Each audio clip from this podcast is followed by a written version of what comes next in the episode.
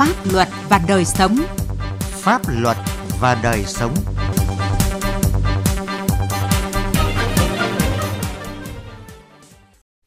Kính chào quý vị và các bạn. Thưa quý vị và các bạn, chương trình Pháp luật và đời sống hôm nay có những nội dung sau.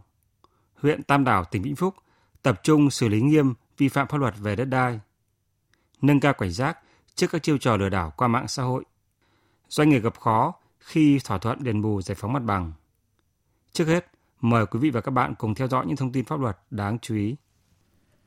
Công an huyện Yên Thành, tỉnh Nghệ An vừa triệt phá đường dây ma túy xuyên quốc gia từ Lào về Việt Nam, bắt giữ Nguyễn Đình Giang, sinh năm 1960, trú tại xã Hùng Sơn, huyện Anh Sơn, tỉnh Nghệ An. Khám xét nơi ở của Giang, cơ quan điều tra thu giữ 10 bánh heroin, 9 kg ma túy đá và 20.000 viên ma túy tổng hợp – Mở rộng điều tra, cảnh sát bắt giữ Hoàng Doanh Điệp, 38 tuổi, trú ở xã Hồng Sơn, huyện Đô Lương, tỉnh Nghệ An, Nguyễn Công Cương, 36 tuổi, ở xã Thịnh Thành, huyện Yên Thành và Phạm Văn Hùng, 42 tuổi, ở xã Mỹ Thành, huyện Yên Thành. Khám xét nơi ở của các đối tượng, cơ quan công an thu giữ thêm 200 gram heroin, gần 1.000 viên ma túy tổng hợp. Tại cơ quan điều tra, các đối tượng khai mua ma túy từ Lào rồi mang ra các tỉnh phía Bắc và vào miền Nam để tiêu thụ. Phòng Cảnh sát điều tra tội phạm về ma túy Công an thành phố Hồ Chí Minh lập hồ sơ xử lý Trần Việt Linh, 47 tuổi, trú tại quận Gò Vấp và Lê Ngọc Thịnh, 42 tuổi, trú tại quận Tân Phú trong đường dây tàng trữ vận chuyển, mua bán trái phép chất ma túy từ Campuchia về thành phố tiêu thụ. Trước đó, ngày 8 tháng 11, Phòng Cảnh sát điều tra tội phạm về ma túy Công an thành phố Hồ Chí Minh phát hiện bắt quả tang Linh và Thịnh đang mua bán trái phép 17 bánh heroin và 6 kg ma túy tổng hợp. Linh và Thịnh là hai đối tượng nằm trong đường dây tàng trữ vận chuyển, mua bán trái phép chất ma túy từ Campuchia qua khu vực tỉnh An Giang về thành phố Hồ Chí Minh tiêu thụ mà công an thành phố đã triệt phá vào tháng 4 năm nay. Thời điểm đó, công an bắt hai đối tượng thu giữ 21 bánh heroin và 5 kg ma túy tổng hợp. Cơ quan cảnh sát điều tra công an thành phố Hải Phòng khởi tố vụ án, khởi tố bị can để điều tra về tội cho vay nặng lãi. Các bị can bị khởi tố bao gồm Quách Đức Anh sinh năm 1996, Trần Viết Dũng sinh năm 1999, Phạm Ngọc Nhật sinh năm 1997, Nguyễn Văn Tuấn sinh năm 1988 cùng chú tại thành phố Hải Phòng và Nguyễn Trung Tuyến sinh năm 1982 trú tại tỉnh Quảng Ninh.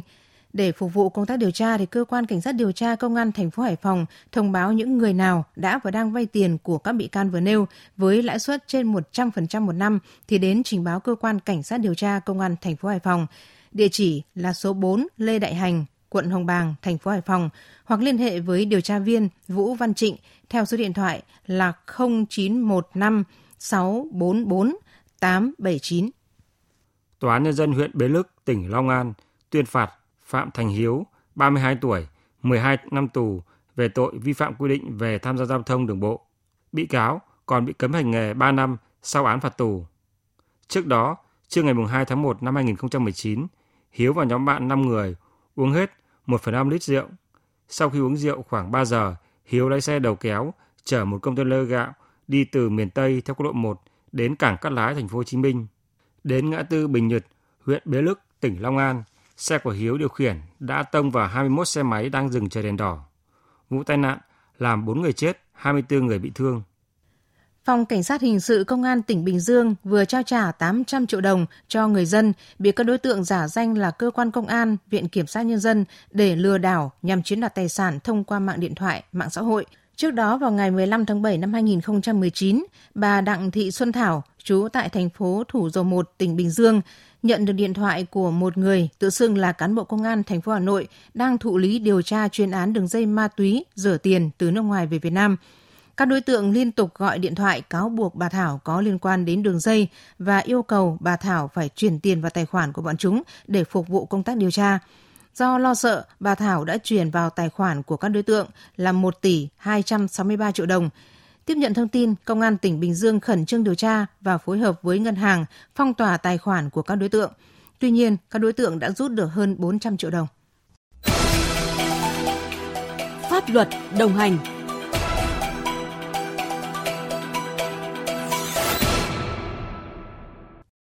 Thưa quý vị, thưa các bạn, lấn chiếm, xây dựng công trình trái phép trên đất nông nghiệp, chuyển đổi mục đích sử dụng đất nông nghiệp không xin phép cơ quan có thẩm quyền. Đó là thực trạng ở hầu hết các xã thị trấn trên địa bàn huyện Tam Đảo, tỉnh Vĩnh Phúc.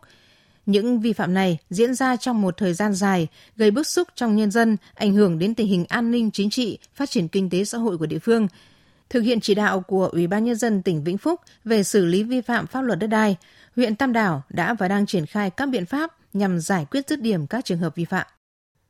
Lấn chiếm đất, tự ý chuyển đổi mục đích sử dụng đất, xây dựng công trình trái phép trên đất nông nghiệp, hành lang an toàn giao thông và các công trình chuyên dùng trên đất đã có thông báo thu hồi, nhất là trên đất do các tổ chức được nhà nước cho thuê đất nhưng không được phát hiện, ngăn chặn xử lý kịp thời ở xã Đạo Trù, huyện Tam Đảo, thời gian qua diễn ra khá phức tạp, gây bức xúc đối với nhiều người dân ở địa phương. Một người dân ở xã Đạo Trù cho biết, tại các thôn Phân Lân Thượng, Phân Lân Hạ, Đồng Giếng, nhiều thửa đất bờ sôi dụng mật nằm sát các tuyến đường giao thông đã bị một số hộ sa lấp xây dựng công trình trái phép.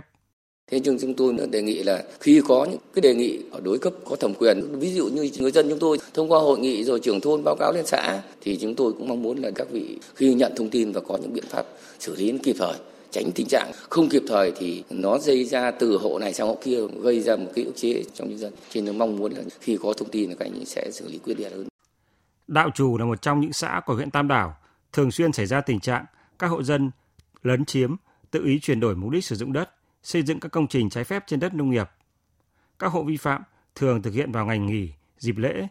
và ban đêm hoặc gần sáng để tránh sự kiểm tra xử lý của chính quyền. Theo Ủy ban nhân dân xã Đạo Trù, trên địa bàn xã hiện có 35 trường hợp vi phạm pháp luật về đất đai. Trong đó, riêng năm nay có 16 vụ đổi đất xuống ruộng làm thay đổi hiện trạng. Ủy ban nhân dân xã Đạo Trù ra quyết định xử phạt vi phạm hành chính 7 trường hợp và đã có 4 trường hợp khắc phục hậu quả, trả lại nguyên trạng ban đầu. Số trường hợp vi phạm còn lại, Ủy ban nhân dân xã đã hoàn thiện hồ sơ báo cáo lên huyện Tam Đảo để tổ chức cưỡng chế theo quy định. Trả lời câu hỏi của phóng viên Đài Tiếng nói Việt Nam về các trường hợp vi phạm tại địa phương nhưng vẫn còn tồn tại, Chủ tịch Ủy ban nhân dân xã Đạo Trù Lưu Xuân Năm cho rằng chính quyền xã đang gặp khó khăn trong xử lý vi phạm. Khi chúng tôi thuê máy móc ô tô ở địa phương thì người ta không dám làm, người ta ngại va chạm. Cái lực lượng để thực thi vào cái nhiệm vụ này, thứ nhất thì bây giờ công an thì theo quy định là sẽ là một người bảo vệ vòng ngoài, đảm bảo an ninh trật tự. Thế bây lực lượng chúng tôi lấy ở đâu ra? Tôi với trách nhiệm là chủ tịch ủy ban, tôi phải trực tiếp làm, trực tiếp cầm búa, trực tiếp là trèo lên mái, mình phải làm. Ở đây cũng xin báo cáo là tôi thuê máy đến rồi, nhưng đến thì cái chủ nhà lại ra nói cái ông chủ máy thế này thế khác thì tự nhiên cái ông chủ máy này bỏ đi.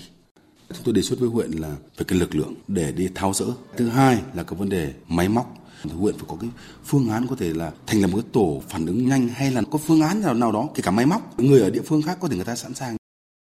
trên địa bàn huyện Tam Đảo, hiện có hơn 420 trường hợp vi phạm pháp luật về đất đai với diện tích gần 95.000 m2. Trong đó, có hơn 270 trường hợp vi phạm trước khi luật đất đai năm 2013 có hiệu lực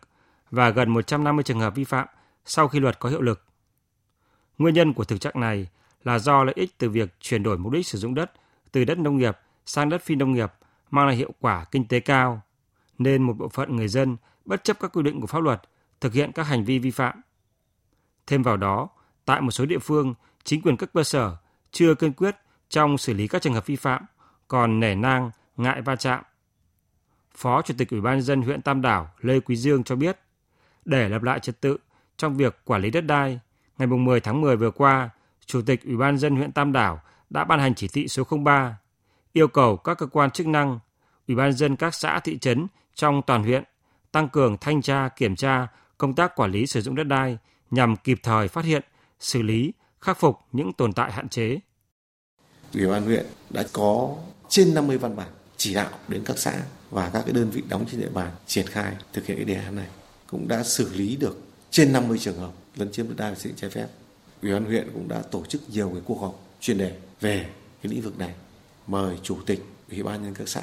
cán bộ chuyên môn của các xã, các cái đơn vị quản lý đất ở trên địa bàn để triển khai, thực hiện chúng tôi đang khó khăn trong công tác quản lý ví dụ như là khu vực quy hoạch rừng quốc gia mặc dù là quy hoạch của rừng đặc dụng, nhưng mà thực chất là một số địa điểm người dân hiện nay vẫn đang sinh sống từ trước khi thành lập vườn quốc gia.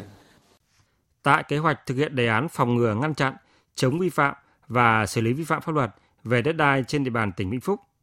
Ủy ban dân huyện Tam Đảo đặt ra yêu cầu trong năm nay chấm dứt các vụ việc vi phạm mới phát sinh và giải quyết được ít nhất 20% số trường hợp vi phạm. Từ năm 2020 đến năm 2023, mỗi năm giải quyết ít nhất được từ 15 đến 20% số vụ việc vi phạm. Phấn đấu đến năm 2024 giải quyết xong số vụ việc vi phạm. Chủ tịch Ủy ban dân huyện Tam Đảo yêu cầu Bí thư Đảng ủy, Chủ tịch Ủy ban nhân dân các xã thị trấn chịu trách nhiệm trước huyện ủy, Ủy ban dân huyện và pháp luật nếu để phát sinh các trường hợp vi phạm mới trên địa bàn. Công an huyện Tam Đảo được giao nắm chắc tình hình, phát hiện, xử lý các trường hợp vi phạm nếu có dấu hiệu vi phạm hình sự theo quy định của pháp luật.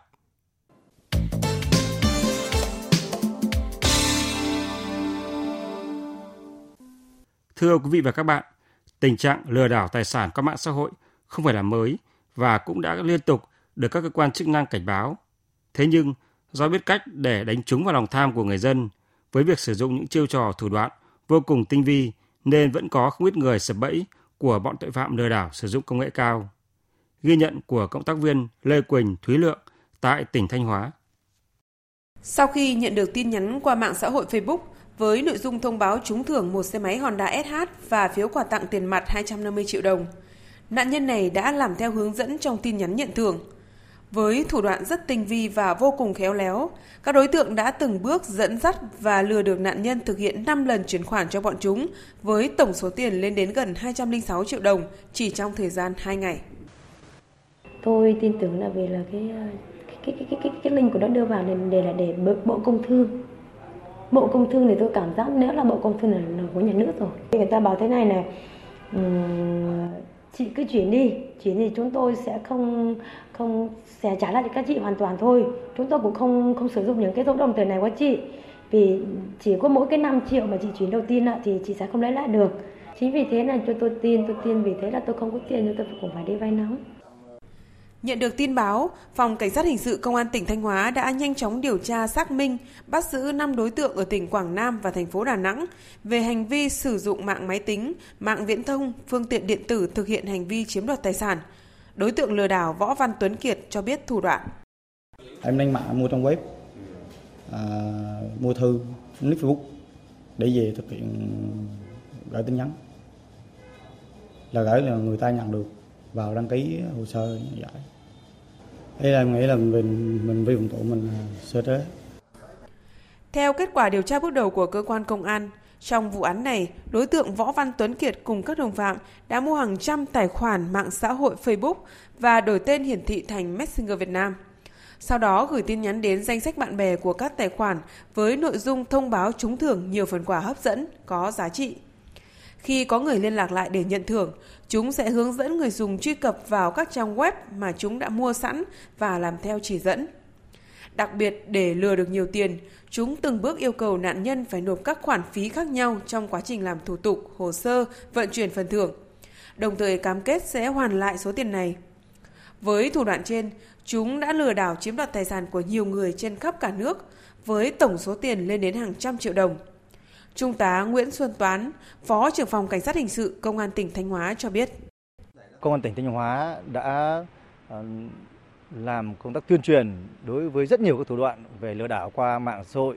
Ờ, trong đó có cái thủ đoạn về ờ, trúng thưởng như cái nhóm đối tượng ở Đà Nẵng và Quảng Nam này cũng đề nghị người dân mà đã bị các đối tượng sử dụng cái thủ đoạn này để lừa đảo thì một là không tham gia Thứ hai là đã tham gia các cái trang à, ví dụ như là sự kiện 26 và quà tặng 25 ấy thì là kịp thời báo cáo đến cơ quan cảnh sát điều tra của tỉnh Thanh Hóa để được phối hợp giải quyết. Theo thống kê của Công an Thanh Hóa, từ đầu năm đến nay, trên địa bàn tỉnh đã xảy ra khoảng 60 vụ lừa đảo chiếm đoạt tài sản bằng hình thức sử dụng công nghệ cao như qua Internet, mạng xã hội Facebook, Zalo, gây thiệt hại hàng chục tỷ đồng cho nhân dân và ảnh hưởng xấu đến tình hình an ninh trật tự, Điều đáng chú ý là so với trước đây, phương thức, thủ đoạn lừa đảo của các đối tượng ngày càng tinh vi. Nếu người dân không tỉnh táo thì rất dễ bị rơi vào cạm bẫy của bọn tội phạm. Kinh doanh và pháp luật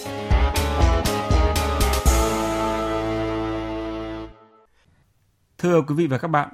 thuận lợi tiếp cận mặt bằng và duy trì được ổn định trong quá trình sử dụng đất là những yếu tố quan trọng giúp doanh nghiệp có thể nhanh chóng đi vào sản xuất Tuy nhiên, thực tế các doanh nghiệp vẫn gặp khó khăn trong việc tiếp cận đất đai, nhất là liên quan đến các thủ tục cấp giấy chứng nhận quyền sử dụng đất, giải phóng mặt bằng. Tháo gỡ được những khó khăn này sẽ giúp doanh nghiệp có được môi trường hoạt động thuận lợi hơn. Từ đó tích tụ được nguồn lực để phát triển lớn mạnh. Ghi nhận của phóng viên Đài tiếng nói Việt Nam tại một số địa phương. Năm 2011, thực hiện chủ trương phát triển kinh doanh dịch vụ của Ủy ban nhân dân huyện Yên Phong, tỉnh Bắc Ninh, công ty thương mại dịch vụ và xây dựng Yên Mai triển khai giải phóng mặt bằng khoảng 20.000 m2 đất tại thị trấn Chờ, huyện Yên Phong. Sau hơn 8 năm thực hiện, đến nay công ty mới thỏa thuận đền bù được hơn 12.000 m2 đất, còn khoảng 8.000 m2 nữa chưa thực hiện thỏa thuận được với người dân. Chính vì vậy, các công trình kinh doanh dịch vụ thương mại của doanh nghiệp này vẫn ở tình trạng là sôi đỗ. Ông Đặng Công Tể, giám đốc công ty Yên Mai cho biết, tại nhiều dự án khác của công ty cũng gặp phải tình trạng này, bởi doanh nghiệp phải tự thỏa thuận mức giá đền bù với người dân. Một số hộ gia đình có quyền sử dụng đất yêu cầu giá đền bù lại quá cao, không hợp lý, nhà đầu tư thì không thể đồng ý và giải phóng mặt bằng ở trạng thái sôi đỗ, dự án không thể triển khai được giải phóng cái này lâu rồi mà bây giờ một số hộ còn lại người ta đòi nó quá cao so với cái mặt bằng thị trường và mặt bằng của nhà nước giao cho bây giờ mình đền bù nó cao quá so với nguyện vọng của người dân đấy thì ở xã đấy sẽ khó thu hồi được theo dự án này thì sinh ra những cái dự án khác liền kề nó thu hồi nó khó gây khó khăn cho dự án khác của địa phương gần 10 năm trước khu vực cánh đồng phường Dữ Lâu, thành phố Việt Trì, tỉnh Phú Thọ là vùng đầm lầy, ao tù, ô nhiễm môi trường. Người dân không thể giao cấy. Thực hiện chủ trương phát triển đô thị của tỉnh Phú Thọ, khu vực này được quy hoạch giao cho công ty cổ phần Hải Hà Lan để xây dựng khu nhà ở cao cấp Vương Cường. Được triển khai từ năm 2012, nhưng đến nay, dự án nhà ở cao cấp này vẫn chỉ là khu đất trống, do còn 16 hộ dân chưa nhận tiền bồi thường theo phương án đã phê duyệt. Ông Nguyễn Tiến Tân, Phó Giám đốc Công ty Cổ phần Đầu tư Hải Hà Lan cho biết, dự án đã tiến hành tập kết vật tư và triển khai thi công trên diện tích đất đã bồi thường để tránh tái lấn chiếm mặt bằng. Tuy nhiên, mặt bằng được giải phóng theo kiểu sôi đỗ nên việc thi công gặp nhiều khó khăn, tốn kém cho chủ đầu tư. Hiện hàng loạt máy công trình của doanh nghiệp phải phơi mưa nắng, đang hoen dỉ và công nhân thì không có việc làm. Cái vấn đề này nó cũng rất là nan giải. Mặc dù là Ủy ban nhân tỉnh và các cấp cũng rất là quan tâm, đôn đốc, nhắc nhở. Thành phố Việt Trì nó cũng vào cuộc quyết liệt. Doanh nghiệp đã làm hết sức mình. rồi. Tuy nhiên các hộ cũng vẫn không đồng tình và coi như đây là không phải dự án nhà nước thu đất dẫn đến là khó khăn cho doanh nghiệp. Một mặt là chủ đầu tư là không tổ chức thi công đồng bộ được. Cái thứ hai là các đơn vị thi công là họ phải ăn trực nằm chờ, kéo dài thời gian ra. Cái điều này là gây ra cái tình trạng là lãng phí, nó làm chậm tiến độ của dự án, thiệt hại rất lớn cho doanh nghiệp. Vướng mắc của hai doanh nghiệp ở Bắc Ninh và Phú Thọ cũng là vướng mắc chung của các doanh nghiệp khi thực hiện cơ chế tự thỏa thuận. Đó là việc người dân có nhà, đất trong diện giải tỏa, yêu cầu mức bồi thường và các chính sách khác cao hơn nhiều so với quy định.